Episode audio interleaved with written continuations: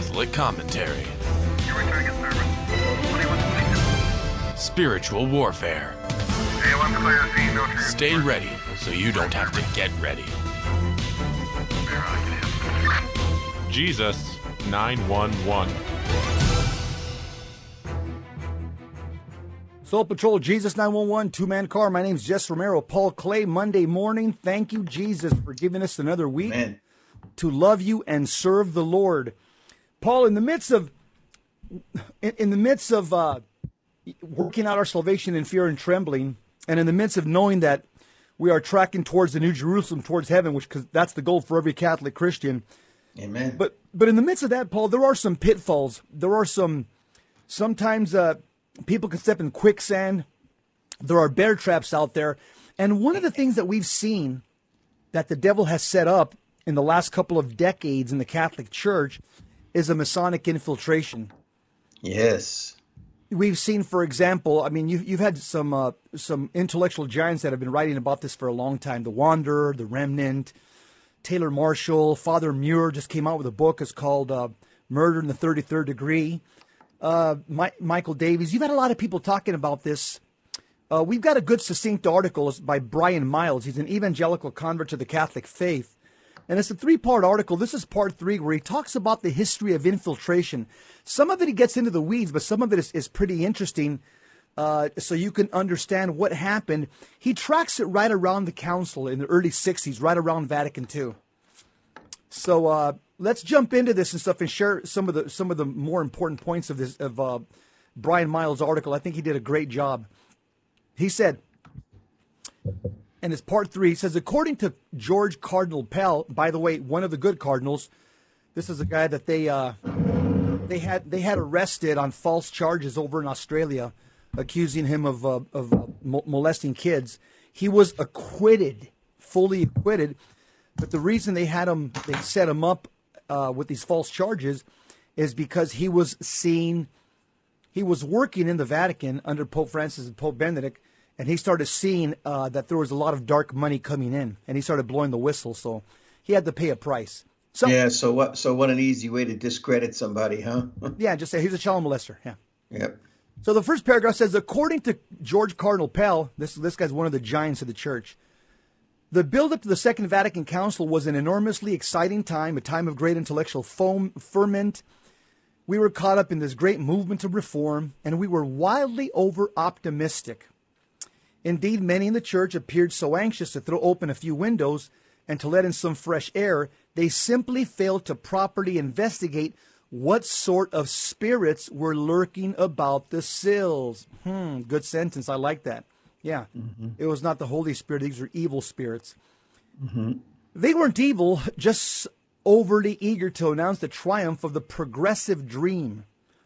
Yet, unfortunately, given that the excessive optimism is a thing all too easily manipulated, it wasn't long before the caution of Pope Pius XII, one of the great popes, gave way to the aggiornamento. That's Latin for throw open the windows.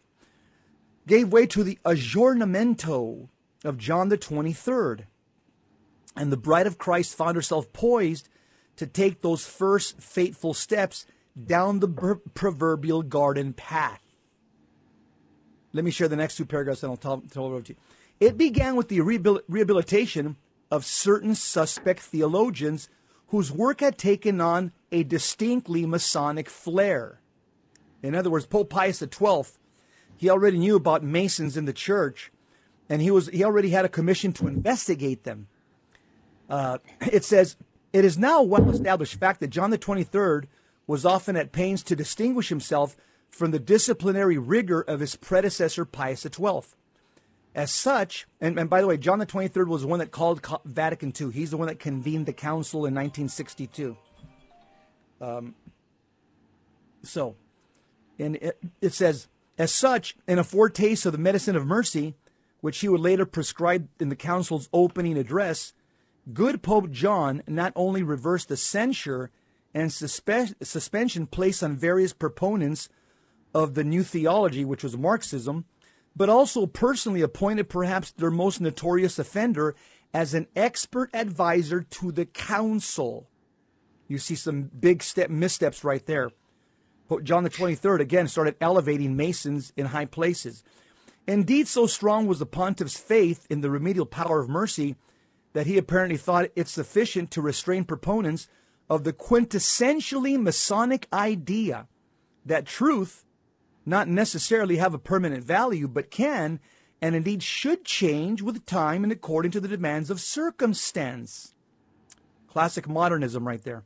Mm-hmm. In, in, other words, it was presumably thought when faced with a, with a pledge of pastoral leniency, the advocates of ideological relativism, a dogma which Pope Leo XIII identified as foundational to Freemasonry, would somehow meekly resolve to abandon their errors. In other words, John the 23rd wanted to separate himself from Pope Pius XII, who he saw as kind of mean and militant, and he figured that being nice and lenient with the liberals – and uh, they'll you know they'll they'll step in line, they'll become obedient and embrace orthodoxy. Well, that that so, experiment failed, Paul. Yeah, Jess, it sounds like um, what the author here is saying is that uh, he didn't see it as necessarily a diabolical thing, but that uh, you know people were jockeying to push their positions, and uh, obviously uh, the liberals won out here and I just wanted to, you know, to clarify, uh, the new theology wasn't Marxism, but it was definitely influenced, right, by Marxism. Correct. Um, so uh, the Catholic Church has never adopted Marxism as a, as a new theology, uh, but uh, those on the left uh, will uh, definitely, uh, ha- you know, their agenda is is is basically uh, borrowed from Marxist uh, ideology. Yeah, and the best way I could describe it is this way is the new theology they appeal to naturalism. In other words, there's always natural explanations for everything, like the the the, the feeding of the five thousand, you know, the parting of the Red Sea. There's natural explanations for that. Well, that's influenced by Masonic thought, because Masonic thought is a completely natural, you know, natural religion that denies uh, the sovereign the sovereignty of of, uh, of the one true God and miracles and the supernatural. Well, let's continue here. And Jess, and, and by the way, the liberalism it doesn't change. It, it's the same thing that the leftists do with the Constitution. Instead of reading the Constitution for what it says, you know, they look at it as uh, something that's relative, something that's uh, subject to change, uh, something that must change with the with the times, and that's essentially what the modernists think with the church that the church must adopt itself to modern times, to the modern world. Correct. And uh, therein lies the problem. You you got it. Just where so where predictably predictably it says you see it predictably they did not get the memo and consequently continue their mischief almost as soon as the council began. These are the liberals and modernists. Yet before exploring this theme any further, it should be first noted that despite their penchant for promoting Masonic principles, that's naturalism. Everything has a natural explanation. It is not the intent of this essay to prove that the devotees of the new theology were themselves Masons. It's certainly a possibility, but ultimately it doesn't really matter. What does matter is that their teaching demonstrates, whether willingly or not, that they were at least informal disciples of the Alta Vendita, mm. who, little by little, had been imbued with humanitarian principles. Nowhere is than the Council's rejection of the carefully crafted preparatory schema. Drafted death of John the 23rd, the schema, developed by the Central Preparatory Commission, constituted the Church's established means of steering a council towards conclusions in concert with sacred tradition. It would therefore seem wholly appropriate that these documents be accorded a place of honor in the council's proceedings, but it was not.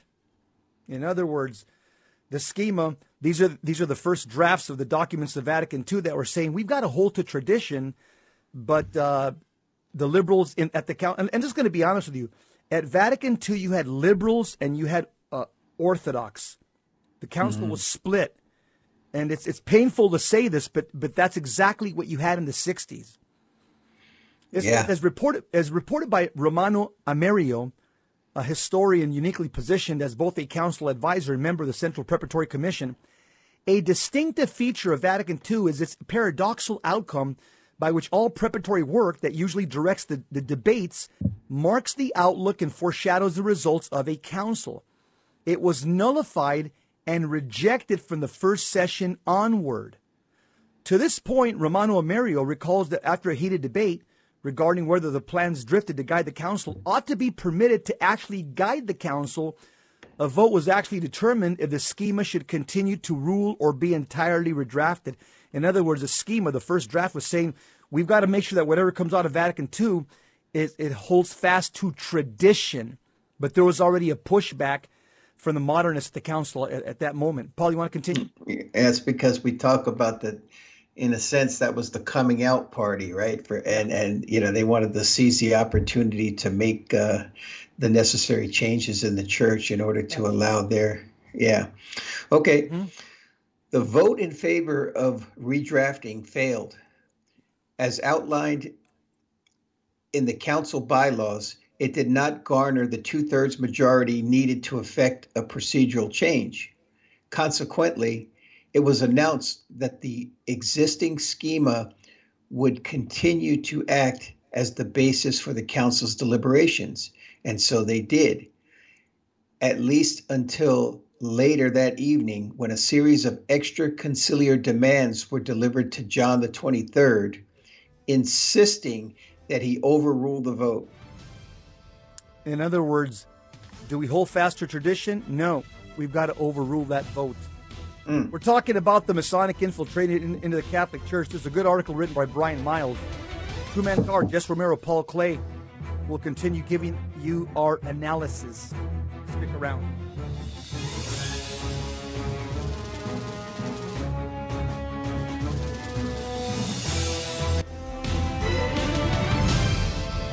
Now, back to Jesus 911. If this call is not an emergency, dial 888 526 2151. Soul so, Patrol, so, Jesus 911, two man card, Jess Romero, Paul Clay. Paul, go ahead.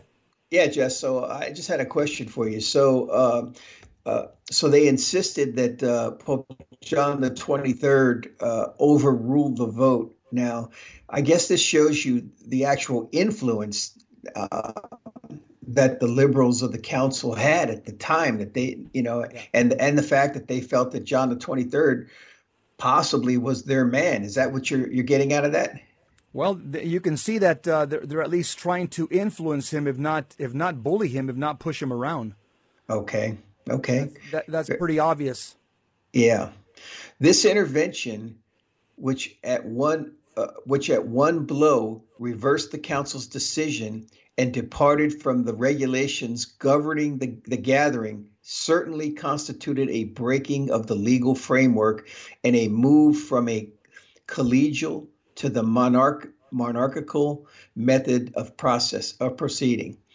Well, there you have it, Jess. Uh, um, in the circumstances in which it happened, this intervention constituted a classic case of a pope imposing his authority on a council and is all the more remarkable in that the Pope was at the time portrayed as a protector of the Council's freedom.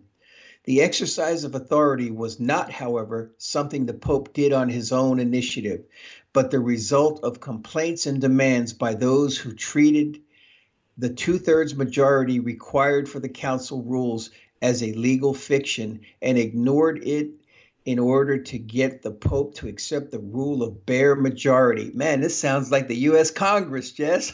exactly. Yeah. I mean, yes. this this yes. this sounds like we're going to get rid of the filibuster here, and uh, you know we don't need a two thirds majority, but what we need is just a bare majority. And again, for the Pope to do this, you know, Jess, I'm having a hard time defending him, in that. Uh, you know, um, you know, I don't know that he was bullied, but he he did it. Uh, look, it's it sounds like without even a thought. Yeah, yeah, you're right. Hey, this is the fact of history. We're just we're just reporting yeah. the facts. I mean, all these yeah. people, all these people are dead, and they went to their particular judgment, and I hope they died in a state of grace. Amen. While the precise, need... while the precise manner by which the Pope was prevailed upon remains unclear, what is nevertheless manifest how utterly conflicted the pontiff appears in the course of this action, in this course of action. Only the month before, in his opening address of the council, the same John the 23rd had this to say about the preparatory schema, the preparatory draft. He said, quote, There have elapsed three years of laborious preparation during which a wide and profound examination was made regarding modern conditions of faith and religious practice, and of Christian and especially Catholic vitality. These years have seemed to us a first sign, an initial gift of celestial grace. Mm. Close quote. Yeah, well, that explains a lot. yeah. So, so, it sounds, go ahead. No, just one of the comments. So it sounds to me, based on this revelation here, mm-hmm. that uh, the Pope initially accepted the original schema, thought it was a gift from God, but it, you know, yeah, the way the way the way yeah, and the way evil influences work, Jess, they they work behind the scenes. We don't know then what pressure, like you said, was put on Pope John the Twenty Third in order to allow them to have their way. You know, it's unfortunate, but we're talking about uh, men here, and we're talking about, uh, you know, as, as, it says in sacred scripture, the heart of man is desperately sick and exceedingly wicked. And so, uh, yes, if the church has, was infiltrated like uh, many believe that it was, uh, there could have been all kinds of blackmail going on. Absolutely, it makes sense. Mm, yeah. Thus, what, whatever ultimately led to the Pope's abrupt about face, the record shows that the most prominent proponent of this contempt for conciliar law was Cardinal Augustin Bea. Well hmm. versed in the school of the new theology, it is illuminating to read His Eminence's own words alongside those of Pope Pius, Pius XII's encyclical Humani Generis. In an interview given on the eve of the council, Cardinal Bea was asked about the obstacle of doctrinal intransigence in the ecumenical effort to foster union with the members of various Protestant sects. Now, here's my comment. I don't know why Vatican II was so uh, so concerned about unifying with you know Protestants. We, we, the only way you can unify with Protestants is based on truth. Yeah. But a lot, but a lot of the, the liberals they think no, they're not ready to hear the truth. Well, neither are the liberals, by the way. And so a lot of people figure, you know, we just got to dumb things down and make it look more Protestant. This way we'll get them in. You, you have to engage Protestants at the highest level that's how they become Catholics. You don't get you don't you don't engage them in the in the in the in the you know the bottom you know common denominator like hey let's all get electric guitars let's all get drums hey let's all get a light show.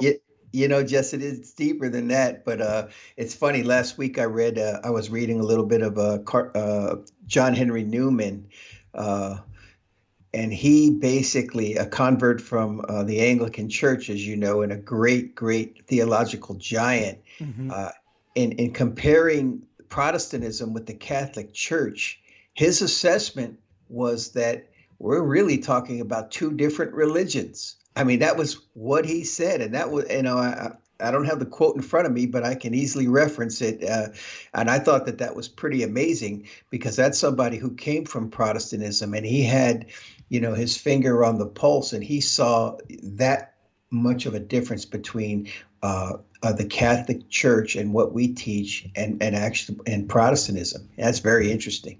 That's right. Yep. Well, good. Uh, good analysis. It says here. Religious thought and, sci- and scientific theology have developed differently among Catholics and among non Catholic Christians. Protestantism has also felt the strong influence of modern philosophical systems because it is less bound to tradition and less subject to authoritative control. Consequently, it is most difficult, not to say impossible, for our separated brothers to understand Catholic doctrine when it is presented in traditional terminology. Well, let me ask you a question, Paul. You know, mm-hmm. you came from after 20 years of being a Protestant. Uh, uh, was was embracing traditional Catholic theology difficult for you, or is it over your head?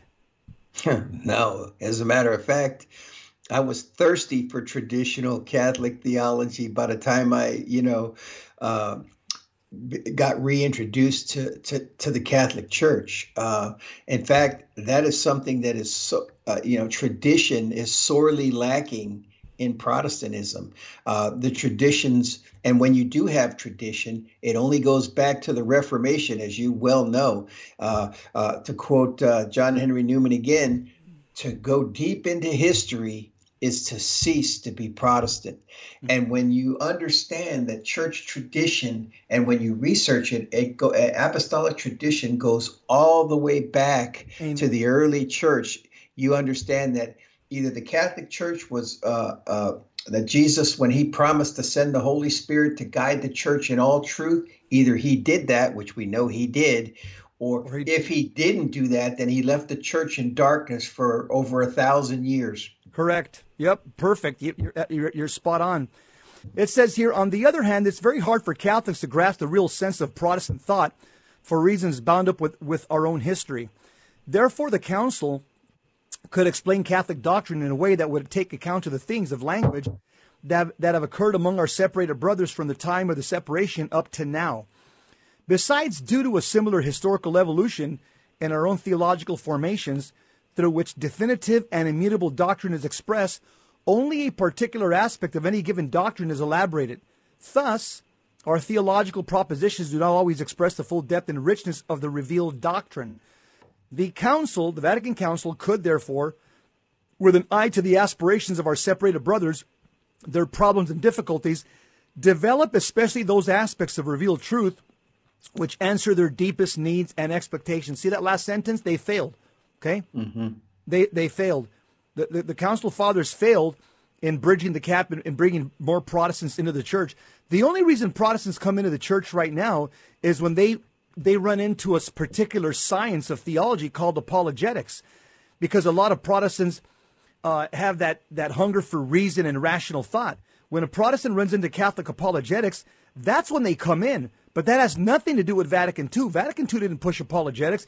Vatican yeah. II doesn't, doesn't, even mention apologetics. Yeah. In fact, for, for many of the Council Father liberals, uh, apologetics is a bad word. Yep. And listen, yeah, you're absolutely right. And you know why? Because rational thought goes out the window when it comes to modernism, Jess. In other words, the ideas that they have uh, uh, you know, so example, if they want to embrace, uh, let's just use as an example, you know, you want to uh, say something like um, uh, people who are in homosexual relationships have gifts to offer the church. Well, well, there's no way apologetically uh, that you can come out with that you know when you when when you understand what the scripture says. You can't you can't come out with the fact that they have gifts to offer the church but this is the idea that they embrace. And so what they do is they ignore uh, the clear teaching of scripture and just uh, continue to push their agenda and this is why tradition is so important because, uh, as you know, there's the two fonts that we have. We have sacred uh, scripture and we also have a sacred tradition. And when we break from either of those, we run into big problems. That's right. Leaving aside the absurdly arrogant proposition that Catholic doctrine, which presented when presented in traditional terminology, might be impossible for Protestants to understand Consider the cardinal objectives in light of Pope Pius XII's forceful admission of only a few years prior. Here's what this great holy Pope said In theology, some want to reduce to a minimum the meaning of dogmas and to free dogma itself from terminology long established in the Church and from philosophical concepts held by Catholic teachers. They cherish the hope that when dogma is stripped of the elements which they hold to be ex- extrinsic to divine revelation, it will compare advantageously with the dogmatic opinions of those who are separated from the unity of the church, and that in, the, in this way they will gradually arrive at a mutual assimilation of Catholic dogma with the tenets of the dissidents. Moreover, they assert that when Catholic doctrine has been reduced to this condition, a way will be found to satisfy modern needs. That will permit that will permit of dogma being expressed also by the concepts of modern philosophy. Some more audacious affirm that this can and must be done because they hold that the mysteries of faith are never expressed by truly adequate concepts, but only by approximate and ever changeable notions in which the truth is to some extent expressed but is necessarily distorted. Wherefore, mm. they do mm. not consider it absurd, but altogether necessary that theology should substitute new concepts in place of the old ones in keeping with the various philosophies which in the course of time it uses as its instruments, so that it should give human expression to divine truths in various ways which are even somewhat opposed but still equivalent, as they say. They add that the history of dogmas consists in the reporting of the various forms in which revealed truth has been clothed, forms that have succeeded one another in accordance with the different teachings and opinions that have arisen over the course of the centuries. And we need to unpack this, Jess. When we get back, we need to unpack that. You said okay. a lot. Yep, you got it. Jesus 911 two man car. We're looking at, uh, again, uh, the infiltration of Masons at Vatican II. And uh, great article by Brian Miles. Stick around. Don't go anywhere. We'll be right back.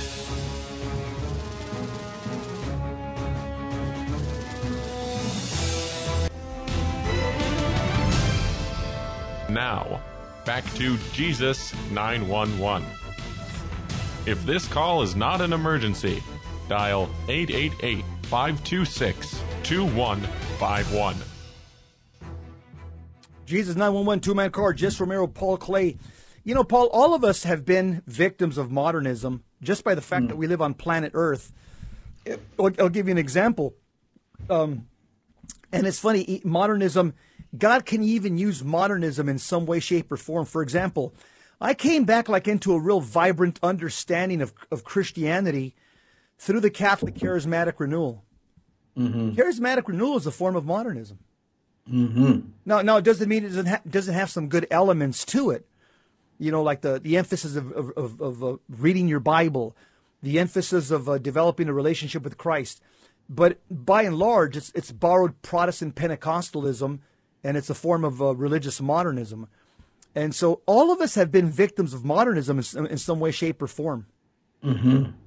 Yeah. Um, that's a good point, Jess, that you make. Um, I'm just reminded of the scripture that says, you know, God causes all things to work together for good for those that love God, for those that are the called according to his purpose. You see, God has a plan. He has a plan for you. He had a plan from you from the from, from the moment he you know he you know he brought you into this world and before, and he's going to use everything, including um, uh, the good, mixed the bad, up and the ugly, a mixed yeah. up and confused guy like Paul Clay to influence you. You know. yeah. No, no, you're right. yeah. Yeah. Yeah. Uh, and so uh, going back to what you just read, though, yeah, listen to that first line. Just in theology, some want to reduce to a minimum the meaning of dogmas, wow. and and to free dogma itself from terminology long established in the church and from philosophical concepts held by Catholic teachers. So here, here, this is a direct attack we're talking about on sacred tradition. Uh, it's like uh, the etymology of words, Jess. After you know, you know, words spoken, say in the 1500s, um, you know, they had a certain meaning, but those same words today, the meaning changes. And this is what you see what the modernist does. You know, they want to, you know, they want these things to evolve. They want to trim off the, the sharp edges when yes. when scripture when scripture is clear. And by the way, yeah, one of my favorite lines, and I, I say it often on this show uh, if the truth offends you, you need to be offended. You know, sometimes the truth is a hard pill to swallow, but we need to hear it. Um, and there's no way to soften up uh, hell. Yeah. You see, hell is a reality. And if we, uh, through modernism, you know, you can almost get the idea that, well, some people have come to the conclusion, Jeffs, of a universal salvation, right? That, hey, we're all going to heaven. Nobody's really going to hell. And th- this is another example of modernist modernism. And we see that, uh, as sacred scripture tells us, there's a way that seems right to a man, mm-hmm. but that way leads to death. Amen. You see, yeah, God warns us. Go ahead, Jess. Let me jump in in this article here towards. Look at the paragraph where it says the, because here's the meat of it. Here's the meat of it. Mm-hmm. It mm-hmm. says the French ac- academician Jean Guitton relates of something told him by Cardinal Tisserant when showing Jean Guitton a painting from a photograph which depicted Tisserant himself and six other cardinals. Mm-hmm. The dean of the Sacred College said this quote, This picture is historic or rather symbolic it shows the meeting we had before the opening of the council when we decided to block the first session by refusing to accept the tyrannical rules laid down by John the 23rd. Mm, tyrannical rules. Yeah, John the 23rd wanted to hold fast. He wanted the council to comport with tradition, but uh, they just ran roughshod over him, Paul. Yeah, and he, yeah, so, and he caved in. Yes. He so it's, it's so essentially they said the Pope was a tyrant. Yeah. He's not, Yeah. you know, he's not the Holy Father. He- They viewed him as a tyrant. Yeah. And you know, which is again, Jess, what you see here is the spirit of Protestantism. You know, Right within Uh, the council. Right within the council. Yes, right within the council. And by the way, uh, which is also exactly what we're talking about. Uh, Protestantism is infected by um, Freemasonry. It Oh. literally infect. Yeah, you know, it, it, your Freemasonry just uh, moves about through Protestantism uh, so Really? easy. Yeah, Really, yeah. It's it's readily accepted, like the Knights of Columbus in the Catholic Church. Yep. Look, look at these two paragraphs, Paul. This is this is a bomb here. In other words, the coup was carried out by a cabal, and as such, it is no surprise that Cardinal Alfredo Ottaviani, he was one of the great cardinals at Vatican II. He was a he was a conservative and an orthodox cardinal. It says, also found himself in the crosshairs of this conciliar offensive. As the head of the Central Pre- Preparatory Committee, he was naturally the prime defender of the schema, the draft. Mm-hmm. Thus, in a manner befitting the worst sort of mischief, the attack, the attack against him would take the form of humiliation. Not content to simply dismiss the schema, their champion, Cardinal Alfredo Ottaviani, needed to be defeated as well. Consider this, the following account from what John Allen calls one of the most perceptive books ever written about the Second Vatican Council. Here's what he says, quote, on October 30th, the day after his 72nd birthday, Cardinal Ottaviani addressed the council to protest against the drastic changes being suggested in the Mass. Are we seeking to stir up wonder, says Cardinal Otta- Ottaviani, or perhaps scandal among the Christian people by introducing changes in so venerable a rite that has been approved for so many centuries and is now so familiar? The rite of Holy Mass should not be treated as if it were a piece of cloth to be refashioned according to the whim of each generation. Close quote. Speaking without a text, in other words, off the cuff, mm-hmm. because of his partial blindness, he exceeded the 10 minute time limit which all had been requested to observe. Cardinal Tisserant, Dean of the Council, the D- Dean of the Council of Presidents, showed his watch to Cardinal Alfrink, rang the warning bell, but the speaker, Cardinal Ottaviani, this good holy cardinal, was so engrossed in his topic that he did not notice the bell or purposely ignored it. At a signal from Cardinal Alfrink, a technician switched off the microphone. After confirming the fact by tapping the instrument, Cardinal Ottaviani stumbled back to his seat in humiliation. The most powerful cardinal in the Roman Curia had been silent, and the council fathers clapped with glee. They silenced him. They Cardinal silenced him. Yeah, Cardinal Ottaviani was was was was the Joseph Ratzinger at Vatican II. What Joseph Ratzinger was for 25 years, the prefect of the congregation, the chief catechist. This Cardinal Ottaviani was was the chief catechist, the prefect of the congregation for the doctrine of the faith. They called it the Holy Office back then at Vatican II. He was an intellectual giant, and they just slapped him down, Paul. Yeah, uh, you know when I when you read this, Jess, it just it brings sadness to me uh, to see that uh, it just reminds me of the way they treated our Lord. You know, they treated him with the same disdain. And Yeah. hey, let's remember, folks, those that live godly in Christ Jesus will Persecuted. suffer. Yeah. You see, Well, and the let's first let's see what it says here, the next paragraph, because it, it explains. Look at the next paragraph. okay, This scene is positively surreal. In other words, a humiliation of Cardinal Ottaviani, shutting down the mm-hmm. microphone from him at Vatican II, shutting off the mic. Mm.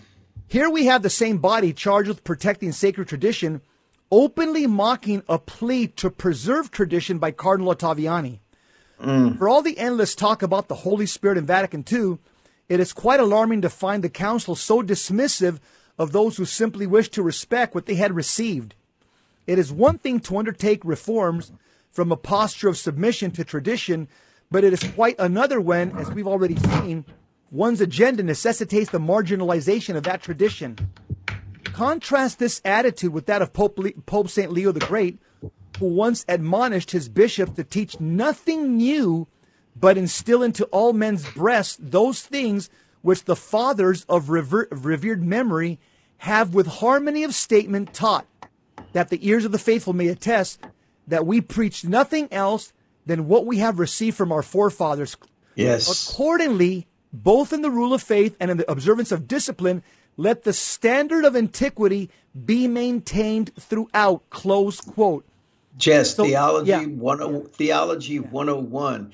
God is immutable. You see, if God is immutable and the church then is the bride of Christ, the body of Christ, you know, then uh, you can see that the church should not change. And anybody that uh, you know suggests that the church, uh, uh, you know, I, I, we yes, we all know that doctrine, uh, you know, starts out, yeah, it develops over time.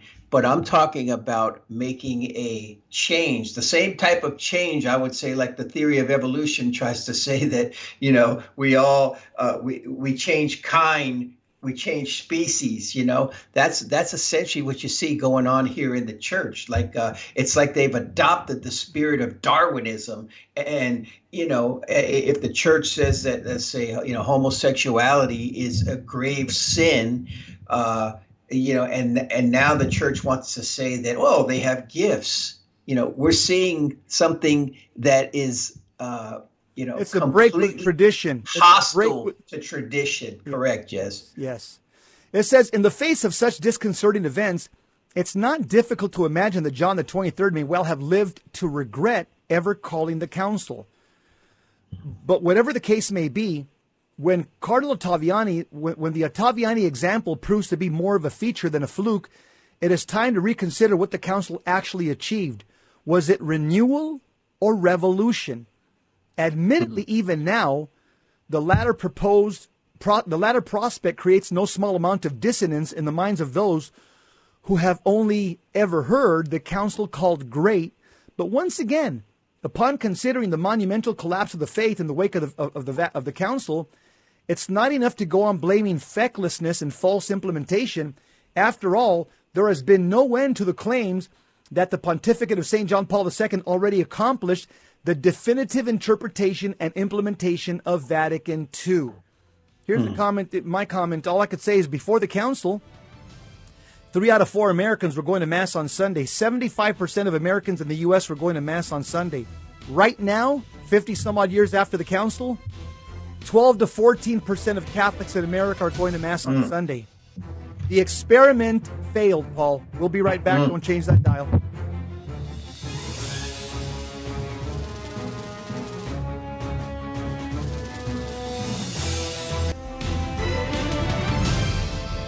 Now, back to Jesus 911. If this call is not an emergency, dial 888 526 2151.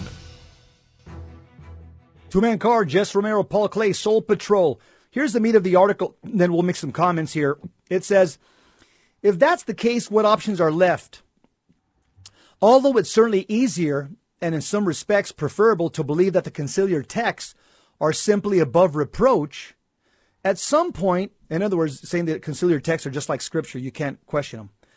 At some point, these admit- admittedly ambiguous documents need to be judged not by ignoring their deficiencies, but rather by a real episcopal rigor, which insists that faith without works is dead.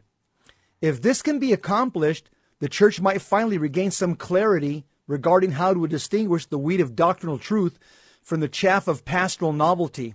And moreover, she might recall that the chaff is sown not just through mistakes and, and, and mishaps, but also through premeditated malice.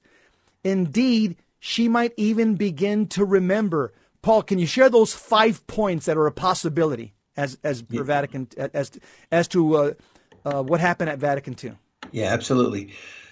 That there is, in fact, an organized cabal expressly acknowledged by Popes Gregory the Sixteenth, Pius the Ninth, and Leo the Thirteenth, whose stated purpose is to infiltrate and destroy the Roman Catholic Church. That one makes Number sense to me. Yeah, That number that's point number one. Point number two, that a member of this cabal, a priest who was identified as such and excommunicated accordingly, went on to predict some 90 years in advance that an ecumenical council would subvert the liturgical and sacramental life of the church.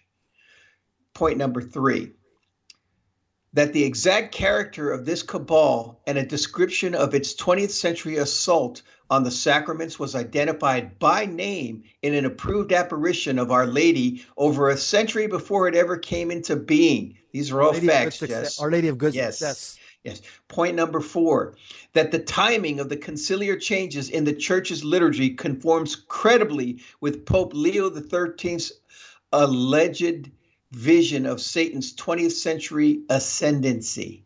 These are facts again. Yeah. yeah. Um, number five, that the historical events which led to these changes effectively invited and uh, the destructive influence of the infiltrators.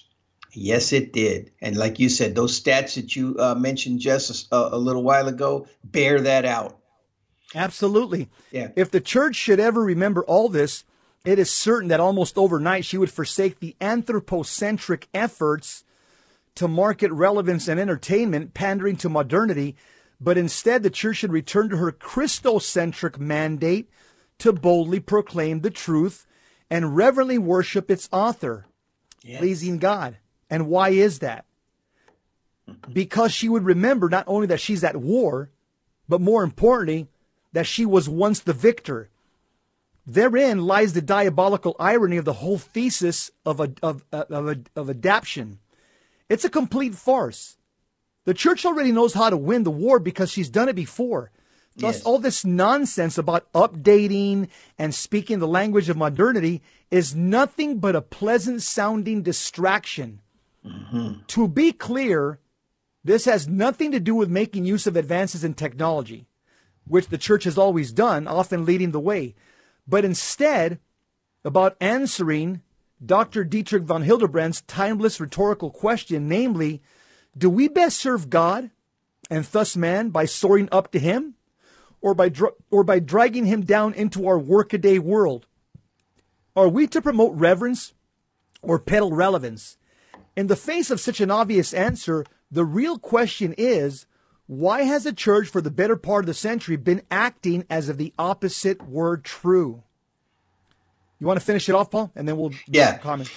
The answer to this question is also obvious. The church's enemies seem to understand this truth far better than many of her self professed defenders, and thus, having tasted too many defeats at the hands of the church's supreme liturgical arsenal, the likes of the Alta Vendita have made it their mission to convince the bride of Christ that her victory lies not in spiritual arms, but rather material ends, and that her mission should therefore be to appeal to man rather than appease the Most High.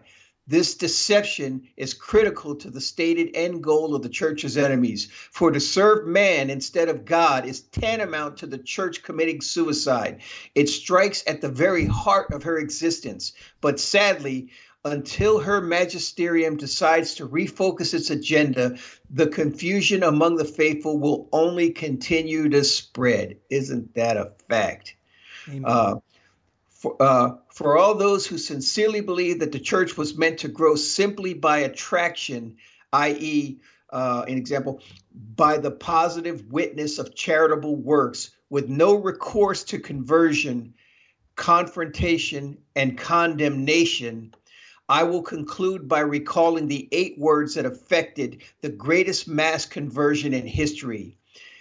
Yet 40 days and 90 shall. Nineveh. And yeah, excuse me. Yeah, yeah, 40 days and Nineveh. Yeah, that's a mistype there. Shall be destroyed. Uh, perhaps someday when the church regains sufficient clarity, she will have the courage to resume a form of worship that is able to accompany and, and encounter a sinful world, not with pastoral uh, uh, obsequies, but rather a radical call to repentance. Jess, what an article. Yeah, Brian uh, Mills did us a great service. But you know, Paul, in the midst of all this, I still, uh, I still, have, the, the words of St. Peter burn in my heart. Uh, yep. Lord, to whom shall we go? You yes, have the words you. of eternal life. Amen. We have come to believe. In other words, Paul, Holy Mother Church right now, it's a big battleship. It's taking water. Yep. We've taken some cannon fire, and there's yep. water coming into the hull. Guess what we're called to right. do? We're called to you. You were in the Navy. What do we? We're called to bail. we're called to bail out the water. Bail out yes. the water. Man your battle stations. Man your battle stations. Grab a pail and start bailing out the water. There is nowhere. There is nobody nowhere else to go. Now, some people will say, uh, "Well, you know what? It, it, there's a bunch of hypocrites in the Catholic Church." Again, as you I've heard you say several times, hypocrisy does not nullify the truth. Okay. Amen. If I, as a father, am a hypocrite to my children, if I say, if I tell them to do something and do something behind their back, like you know, get drunk on a 12 pack, my hypocrisy does not nullify the fact that I'm still trying to give them advice to live a sober life. So, as, as Catholics, let's not forget there is no perfect church on earth. That that's the heresy of Donatism. Donatus was a fourth century heretic. He was an African bishop. He would have been Saint Donatus, but uh, again, he he believed that the true church consisted of the only the elect, and uh, and he and uh, and, and, again, he, the, the church was perfect. And so once That's somebody right. committed once somebody committed an egregious sin, they were out. We're not a Donatist church. The, the true church is in heaven. We yeah. are the church here in Ephesians chapter 5. Jesus is purifying us day by day by the washing of his word. Yes, yes, yes. Uh, uh, well, well said words, Jess. Um, again, folks, uh, yeah, the, you know, you could get scandalized, and unfortunately, a lot of people have been scandalized. But that, you know, but we ask you here on uh, Virgin Most Powerful, don't be scandalized because the Lord Himself warned us that there would be wolves among sheep's clothing, that there would be tares among the wheat. And this is all we're seeing. And uh, listen, there are two aspects to the church that we know there's that divine aspect of the church, and then there's that human aspect. Well, anytime you mix humans in there, you're going to have issues going on in there. But uh, we have been given 2,000 years of sacred tradition uh, give, uh, uh throughout uh, history. And as long as we hold fast to that which was passed down through the centuries uh, will you know will maintain and in the end just we know what we know we win in the end we know Amen. that jesus christ will purify his bride Amen. There, there's three things that I think that if you hold hold of these three things, you'll get through. You'll get through the present storm that we're going through. Number one, realize that we don't know everything. Period. I don't know what's mm-hmm. going to happen in one hour from now. I don't know what's going to happen tomorrow. I don't know what's going to happen next week. So I know that I don't know. Number 2 mm-hmm. I know that Jesus knows everything. Amen. Remember that. I know that Jesus knows everything. Yep. Number three, I trust him. Keep Amen. Let me repeat it again. I, Jess Romero, I know that I don't know. I don't know what's mm-hmm. going to happen in an hour. I don't know what's going to happen tomorrow or next week or next month. I don't know. Hmm. Number two, I know that Jesus knows everything. Number three, I trust him. Amen. Shall not the judge of all the earth just do what is right? Yeah, amen.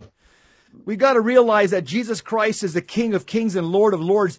He's not some hippie like, you know, Mr. Rogers that our culture makes him out to be. He's a king. He reigns. he rules. He flips over tables in the yes. temple. He yes. scorns the den of vipers. He raises the dead. He rebukes the synagogue of Satan. Yep. This yep. is our Jesus. This is the Jesus we know and worship. This is the Jesus of sacred scripture and sacred tradition.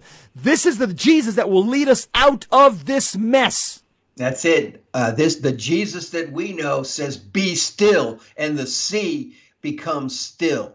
You know, uh, this is, uh, you know, w- w- when we understand that the sea around us is raging and we're fearful and we think the ship is going to go down, Jesus is cool, calm, and collective, knowing that everything obeys his command.